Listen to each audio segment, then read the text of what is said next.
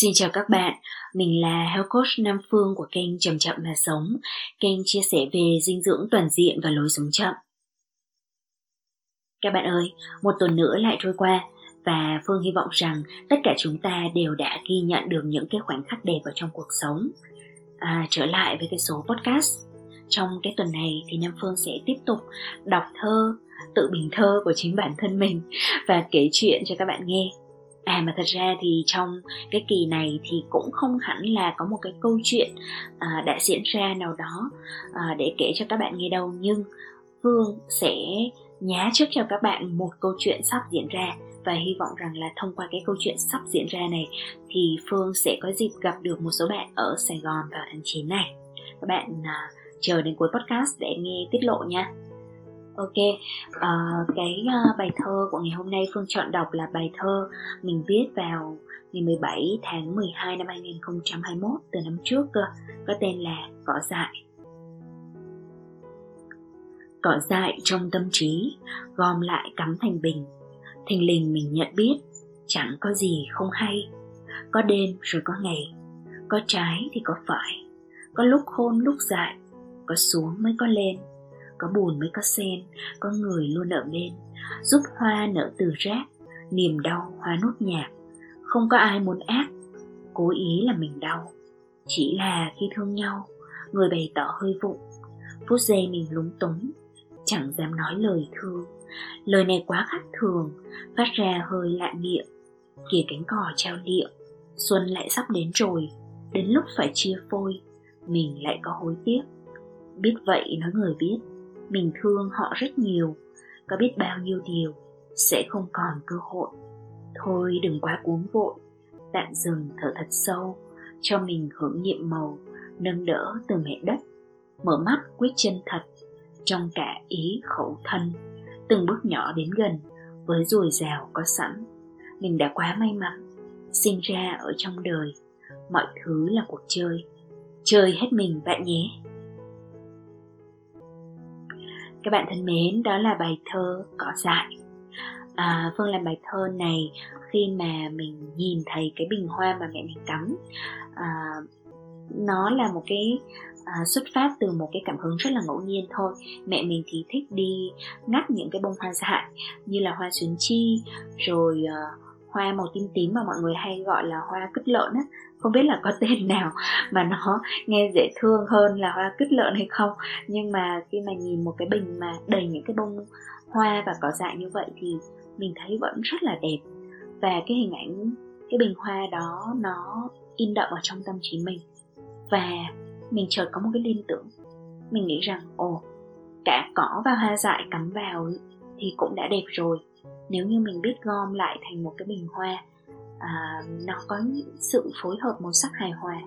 Thì tương tự như vậy thì trong tâm trí mình thì luôn luôn có những thứ rất là không mong muốn.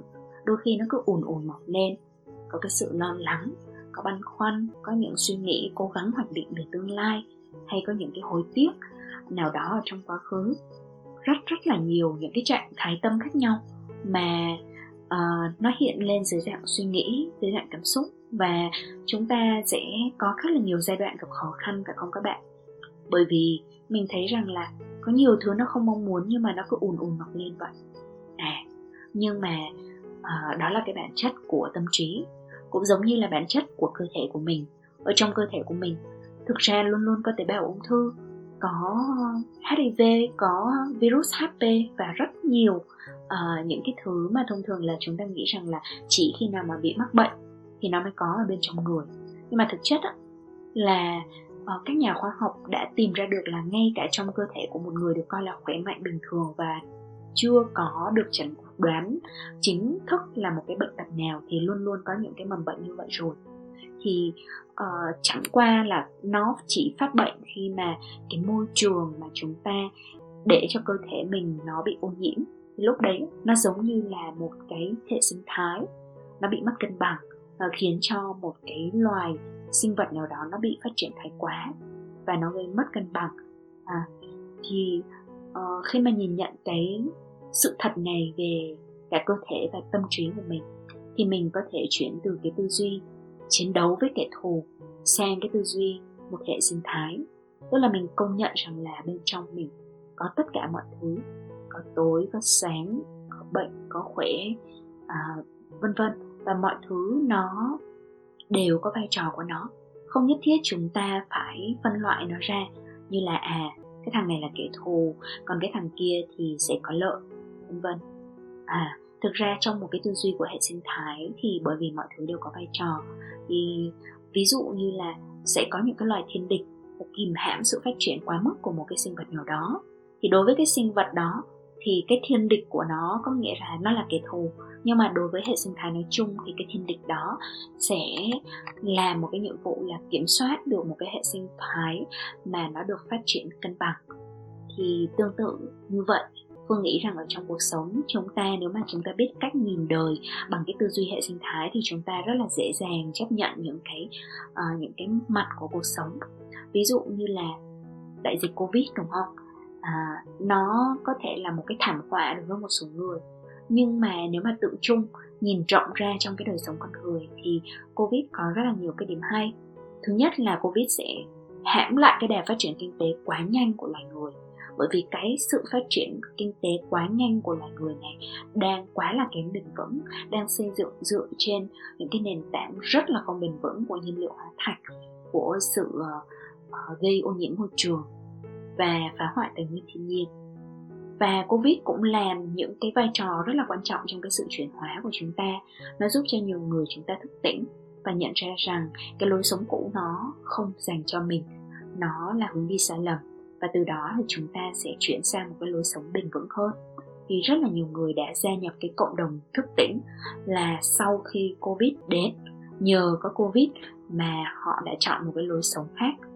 À, phù hợp hơn với bản thân mình. À, bớt vật chất hơn thiên về tinh thần hơn. Nói rộng ra thêm nữa thì tất tần tật những cái vấn đề như là ung thư các loại bệnh tật cũng là dịp để chúng ta nhìn nhận lại để trân quý sự sống hơn. Và chúng ta sẽ nhận ra rằng là à, à khi mà cơ thể của mình nó vô thường như vậy nó có thể ngày hôm nay khỏe ngày mai đã ốm. À, ngày hôm trước mới tưởng như là mới chớp mắt thôi mình còn đang trẻ nhưng bây giờ mình đã già. Thì sự sống nó hữu hạn như vậy. Thì chính do cái sự sống hữu hạn như vậy mà mình đừng có trì hoãn à, những cái quyết định quan trọng như là quyết định theo đuổi ước mơ quyết định nói lời thương một ai đó. À, chúng ta có thể hành động một cách dứt khoát và triệt để hơn. Cho nên ở trong bài thơ phương mới nói rằng là một cái điều mà mình nhìn nhận ra là chẳng có cái điều gì mà không hay. Có đêm rồi có ngày có trái thì có phải và mọi thứ. Những cái điều như thế nó là quy luật căn bản của vũ trụ. Tức là những cái thái cực đối lập nhau sẽ luôn tồn tại song song cùng một lúc. À, như có đêm thì sẽ luôn đi với ngày có bóng tối thì mới có ánh sáng. À, nếu không có bóng tối thì làm sao chúng ta biết được ánh sáng luôn tồn tại? À, nếu không có đêm làm sao cơ thể ta nghỉ ngơi hồi phục và tái tạo? À, thì tương tự như vậy. Nếu như mình cầm lên bất cứ một đồ vật nào và mình phân định trái phải của nó thì nếu như không có bên trái làm sao có bên phải? Đúng không? Và mọi thứ nó đều có mang tính tương đối thôi. Một vật có thể là bên trái của đồ vật này nhưng nó có thể là bên phải của đồ vật kia. Thì tương tự đối với tất tần tật mọi thứ trong cuộc sống các bạn ạ. À, đôi khi nó cần à, chúng ta cần một cái một cái quãng thời gian rộng hơn để nhìn nhận mọi thứ theo những cái góc nhìn khác à, đặc biệt là những cái điều mà ban đầu chúng ta cảm thấy như nó là một cái gì đấy nó rất là bất như ý. À, không chỉ là bệnh tật nó có thể là cái sự nhiều khó túng thiếu chẳng hạn trong một cái giai đoạn nào đó. Nó có thể là cái sự chật vật chinh trao khó khăn. Nhưng rồi khi mà chúng ta trưởng thành nhiều hơn và nhìn nhận lại cái khoảng thời gian trước đó thì chúng ta có thể thấy rằng đó đều là những cái nguyên liệu buồn lầy để mà chúng ta có thể cho cái đóa sen ở bên trong mình nó mọc lên. À, nó tạo nên sức bật nó tạo nên nghị lực nó rèn rũa nên bản lĩnh của mỗi con người. Có một cái ý thơ khác mà phương cũng muốn bàn thêm đó là cái câu thơ mình viết như thế này. Không có ai muốn ác cố ý là mình đau. Chỉ là khi thương nhau người bày tỏ hơi vụng thì cái ý thơ này nó nảy ra khi mà phương à, trong những cái ngày đó thì phương đang chuẩn bị cho một cái bài học mà phương giảng dạy cho các học viên là về à, giao tiếp trắc ẩn hay còn gọi là giao tiếp bất bạo động. Và trong giao tiếp bất bạo động giao tiếp trắc ẩn thì căn bản thì cái lý thuyết của nó như thế này. Thì hầu như chúng ta đều có những cái nhu cầu và những cái cảm xúc về mặt căn bản là như nhau. Ví dụ như ai cũng có nhu cầu được thương yêu ai cũng có nhu cầu được cảm thấy an toàn à, được sống một cái cuộc sống ý nghĩa chẳng hạn. Nhưng mà cái nhu cầu được cảm thấy được an toàn và được thương yêu là những cái nhu cầu căn bản nhất. Nhưng mà vì rất là nhiều lý do phức tạp mà chúng ta không được khuyến khích hay là cảm thấy rằng là rất là khó để mà nói ra cái nhu cầu căn bản đấy của mình một cách trực diện một cách thẳng thắn một cách chân thành. Và chúng ta lớn lên đeo rất nhiều lớp mặt nạ và học được nhiều cái cách giao tiếp lằng ngoằng. Mà cuối cùng thì à, chúng ta mong người khác là hiểu cái ý mình thông qua một cái cách gián tiếp như là nói bóng nói gió nói ẩn ý hay là thậm chí không nói nhưng mà mong người khác hiểu mình.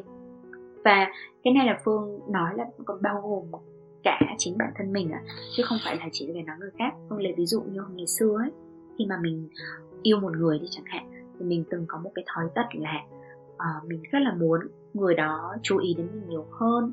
À, mình muốn biết xem là người đấy có à, có nhớ mình hay không. À, có nghĩ đến mình khi mà không gặp nhau hay không. Nhưng mà thay vì mình nói ra cái nhu cầu là muốn được uh, người đó chú ý và muốn được thương yêu thì mình học cái cách mà nói nó gián tiếp hơn. Ví dụ mình có thể thay vì mình hỏi thẳng luôn là anh có nhớ em không? hay là à, anh có nghĩ đến em không? Thì mình sẽ hỏi theo một cái cách gián tiếp theo kiểu rất là con gái thông thường theo kiểu là hôm qua anh làm gì? À, rồi là mình hỏi vòng vo một hồi à, anh không cảm thấy gì à? Thậm chí còn nói mát mẻ là ừ chú ý đến cái việc đấy nhiều quá mà có để ý gì nữa đâu? Thì có ý gì nữa đâu có để ý gì nữa đâu ở đây có nghĩa rằng là anh không chú ý đến em à? Đó thì phương lấy ví dụ hay là một cái ví dụ thứ hai là uh, thôi lấy một cái ví dụ rất là gần gần đây đi. Uh, có một lần thì mình quét nhà và mình quét hơi ờ, thiếu tỉnh thức một chút thì mẹ mình mới gọi mình lại và đề nghị mình là quét cho nó sạch ở một cái chỗ cái khe cái khe tủ rất là nhỏ. Thì mẹ mình mới mới nói một cái câu như thế này là quét nhà mà cứ sõng cái lưng ra thế thì sau này chồng có mà uh, cằn nhằn hay phiền muộn hay là gì gì. Đấy, đại loại là bây giờ mình không nhớ là mẹ mình đã nói cái gì cụ thể. Nhưng mà đại loại là có nhắc đến cái việc là sau này chồng sẽ không có hài lòng. Thì mình cũng hơi khựng lại một vài giây để mà có thể xử lý được cái thông tin mà mình vừa mới nghe.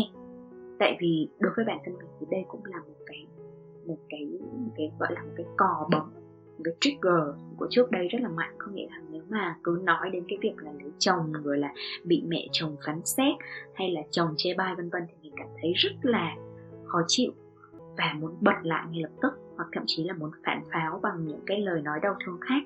Ví dụ như là uh, con không bao giờ lấy chồng à ví dụ thế. Đó. Uh, và có rất nhiều cái lời nói sát thương khác.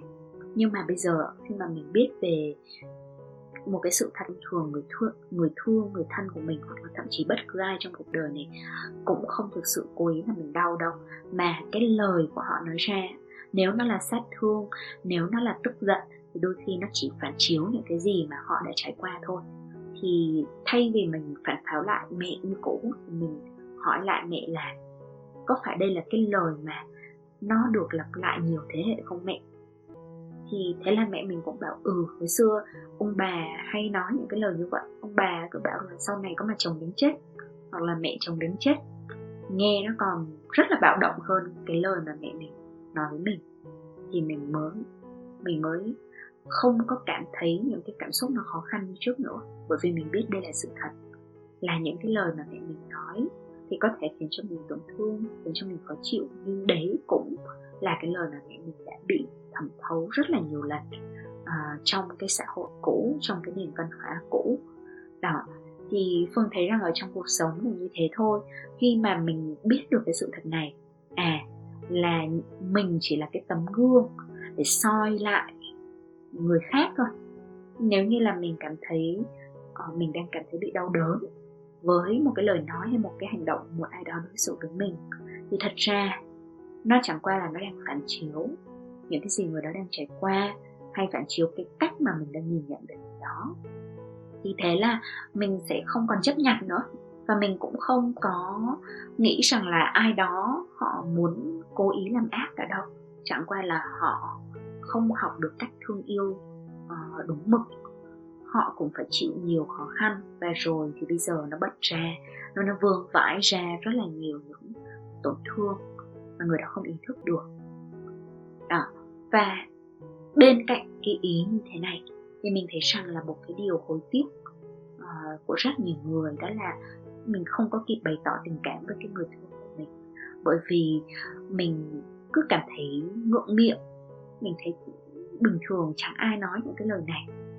À, nhưng mà đến khi mà người thân không còn nữa người thương đã đi xa thì có hối tiếc cũng là một mẹ.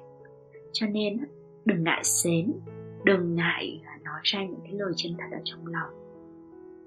Hãy chân thật với tình cảm của mình. Bạn ạ à, thương thì cứ nói thương mà không thương thì thôi.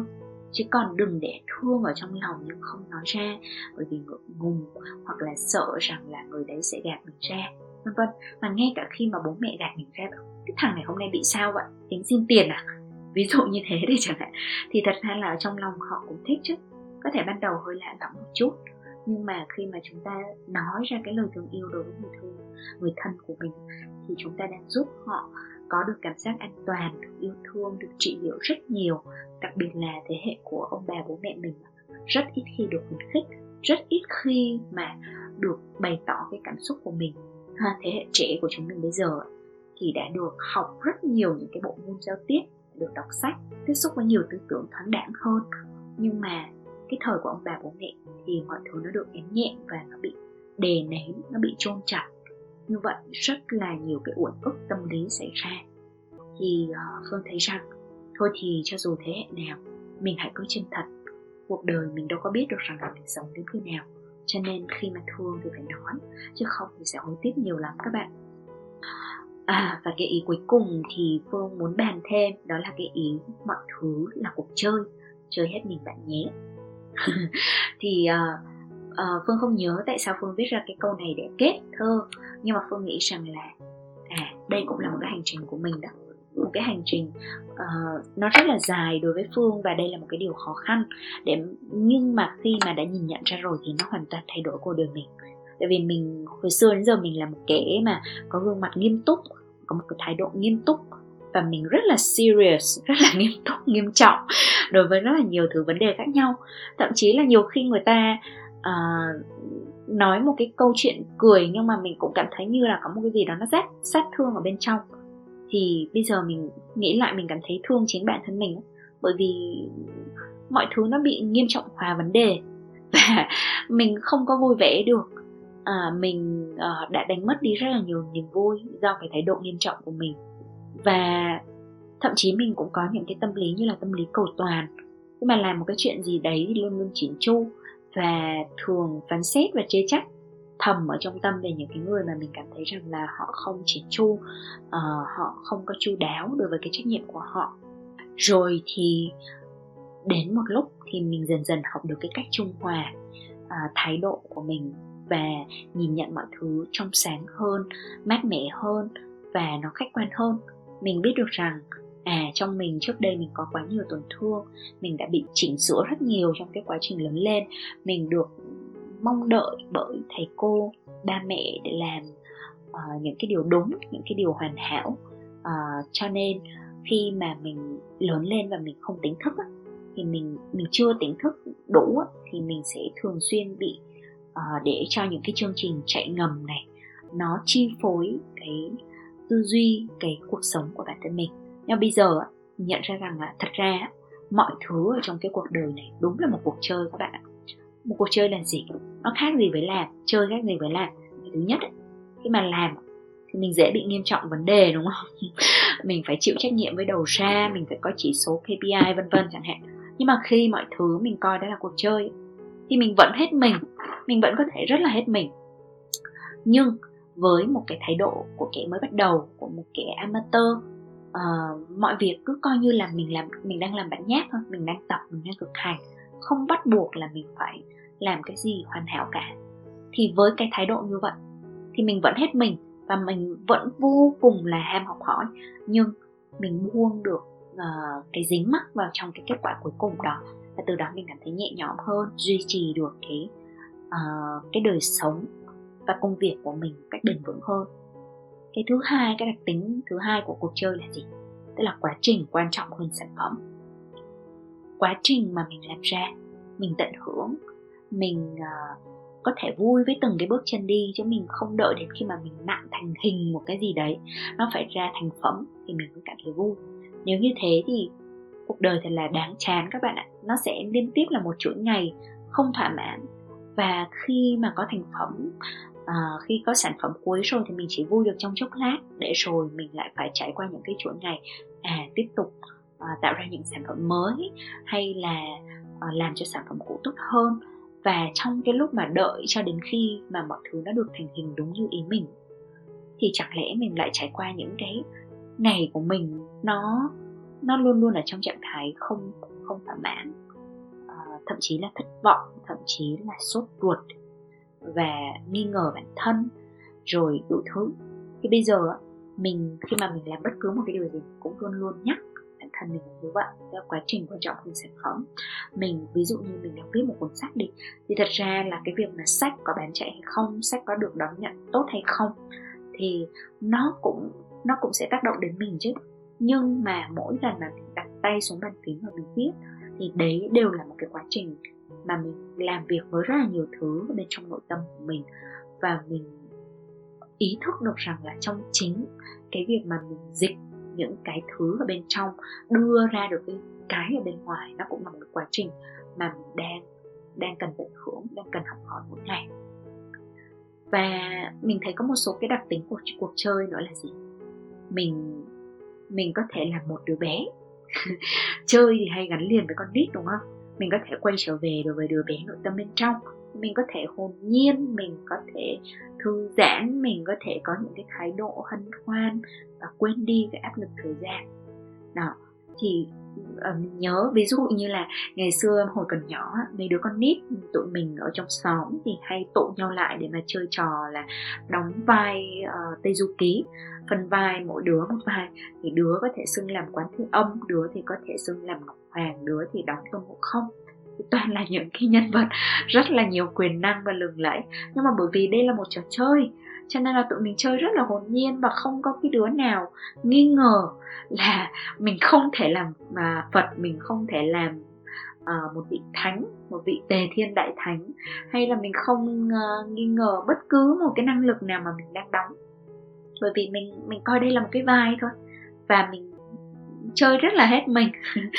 Nhưng mà khi mà lớn lên thì gần như rất ít người trong chúng ta à, ít người trong chúng ta có thể có những dám nói rằng là tôi là nhân vật này tôi là nhân vật kia và chúng ta nghĩ rằng đó là cao ngạo. Phương lấy ví dụ như là trong một cái cuốn sách rất hay mà có thể là có nhiều bạn biết rồi đó là cuốn The Artist Way của tác giả Julia Cameron ấy, nói về cái quá trình mà khai thông quá trình sáng tạo khai thông những cái tắc nghẽn về mặt sáng tạo. Thì cô Julia mới nói rằng là uh, bất cứ ai trong chúng ta cũng đều có những cái người nghệ sĩ ở bên trong. Nhưng mà trường nào mà còn bị tắc nghẽn thì chúng ta còn coi cái việc nói về mình như một nghệ sĩ là cái sự cao ngạo và kiêu căng. Nhưng mà thật ra đó là việc chối bỏ cái khả năng sáng tạo của chính mình. Đó thì tương tự như vậy. À, ví dụ như trong cuốn đối thoại với thượng đế thì sẽ có những cái sự khẳng định về việc là ai cũng có cái thượng đế tính ở bên trong à, nhưng mà đâu có ai dám vỗ ngực nói rằng là tôi là thượng đế và chúng ta hoặc là không không không nói với người khác mà chỉ đơn thuần là dám tin hay không là có người nghệ sĩ trong mình có một người khổng lồ bên trong mình có một à, có một uh, nhà thông thái bên trong một thượng đế bên trong. Thì rất ít người ta tin vào điều đó. Chúng ta lại tin vào những cái hiện tượng mà chúng ta không thể kiểm soát không phải là mình. Giống như những cái suy nghĩ tiêu cực những cái sự hoài nghi những cái tổn thương và những cái lời nói ác ý của nhà phê bình bên trong. À, thì chúng ta lại tin vào hiện tượng thay vì tin vào cái tiềm năng và cái bản chất cái chất vàng ở bên trong. Như vậy nó rất là uổng phí các bạn ạ. À. thì khi mà mình coi rằng là mọi thứ là cuộc chơi thì mình có thể nghĩ rằng là à thật ra bây giờ tôi có thể đóng vai phật tôi có thể đóng vai chúa tôi có thể đóng vai thượng đế mỗi khi mà chúng ta muốn lắng nghe được thượng đế thì chúng ta có nhiều cách lắm đó các bạn. Lắng nghe trực giác lắng nghe những cái thông điệp uh, trong một cái phút giây nào đó mà nó dán xuống đầu chúng ta. Không biết từ đâu ra nhưng chúng ta chỉ cảm thấy là rất là đúng. Và trái tim của chúng ta như là có một cái cái sức nóng ấm lên và lòng ngực chúng ta như được nâng cao lên chúng ta như thể là được mọc một đôi cánh khi mà nghĩ về một cái lựa chọn đó. Thì đó có thể là cái thông điệp của thượng đế. Và đối với phương thì thông điệp của thượng đế cũng đến thông qua những trang viết. À, mình uh, mình đã từng đối thoại với thượng đế rồi. Khi mà mình hỏi mình hỏi rằng là mình cần phải làm gì trong tình huống này hay mình có nên lo lắng không? À, thì mình viết xuống. Và mình tin tưởng rằng á, cái thông điệp mà nó được đưa ra trên trang giấy đấy không phải là một cái sản phẩm của suy nghĩ, bởi vì mình không cố gắng gì cả. Mình chỉ đợi đến khi mà cái câu trả lời nó trôi ra qua một cách tự nhiên thôi. Thì mặc dù là nó không phải là một cái quá trình mà liên tục liên tục diễn ra, nhưng phương tin tưởng rằng là một khi mà mình đã lắng nghe thì sẽ luôn tiếp nhận được những cái thông điệp dưới nhiều cái hình thức khác nhau. Và mình coi rằng là à mình luôn là cái tư thế của người mới bắt đầu và mình luôn khiêm tốn học hỏi thì khi mà trong cái tâm thế chơi như làm làm như chơi như vậy thì uh, cuộc sống trở nên thú vị giống như một cái sân chơi giống như một cái điệu nhảy. Và nó đầy là cái sự hoan ca và phúc lạc các bạn thân mến uh, podcast cũng dài rồi và phương hy vọng rằng là các bạn chưa bị uh, chưa bị buồn ngủ. Thì như đã hứa là vào cuối podcast thì phương sẽ tiết lộ một câu câu chuyện sắp diễn ra chứ không phải là một cái câu chuyện mà mình kể lại giống như những cái kỳ trước nữa. Cụ thể là trong tháng 9 này uh, hiện tại thì phương vẫn đang chờ chốt ngày và khi mà chốt ngày chính thức rồi thì phương sẽ báo lại cho các bạn. Nhưng mà cụ thể thì phương sẽ có một cái uh, có chung một cái triển lãm ảnh uh, đối với các chị em hoạt động xã hội. Hình như là phương có nói ở trong một số cái kỳ podcast trước khi mà chúng mình bắt đầu lên kế hoạch thôi và đang được học học lại về những cái căn bản về nhiếp ảnh. Nhưng mà trong tháng 9 này thì uh, tụi mình uh, tụi mình ở đây là có khoảng tầm 5 đến 6 anh chị em uh, chuyên hoạt động xã hội xây dựng cộng đồng và uh, tạo ra những cái thay đổi tích cực ở trong những cái lĩnh vực khác nhau từ y tế giáo dục uh, cho đến là làm uh, vườn làm nông thuận tự nhiên thì chúng mình đơn thuần là sẽ chia sẻ những cái khoảnh khắc sống của mình những cái bức ảnh của tụi mình đi kèm những cái câu chuyện ngắn ngắn à, và sẽ tổ chức nó thành một cái buổi triển lãm nho nhỏ ở dưới Sài Gòn. À, thì khi mà có một cái uh, cái link uh, chính thức nào thì mình sẽ thả xuống trong podcast cũng như trong những cái kênh khác của bản thân mình bao gồm là fanpage Health Coach Nam Phương hay là um, YouTube chậm chậm mà sống. Thì mình uh, mình nghĩ như thế này mình vừa nói là mọi thứ là cuộc chơi đúng không? Thì cái triển lãm ảnh này nó cũng tương tự như thế. À, đừng có mong chờ rằng là sẽ có những cái tác phẩm ảnh chuyên nghiệp và đầy tính nghệ thuật và cũng đừng mong chờ phải có những cái câu chuyện nó uh, nó hoành tráng hay là nó cực kỳ cảm động hay nó thật là đáng nhớ. Ừ, mình không mình không nói trước được điều gì.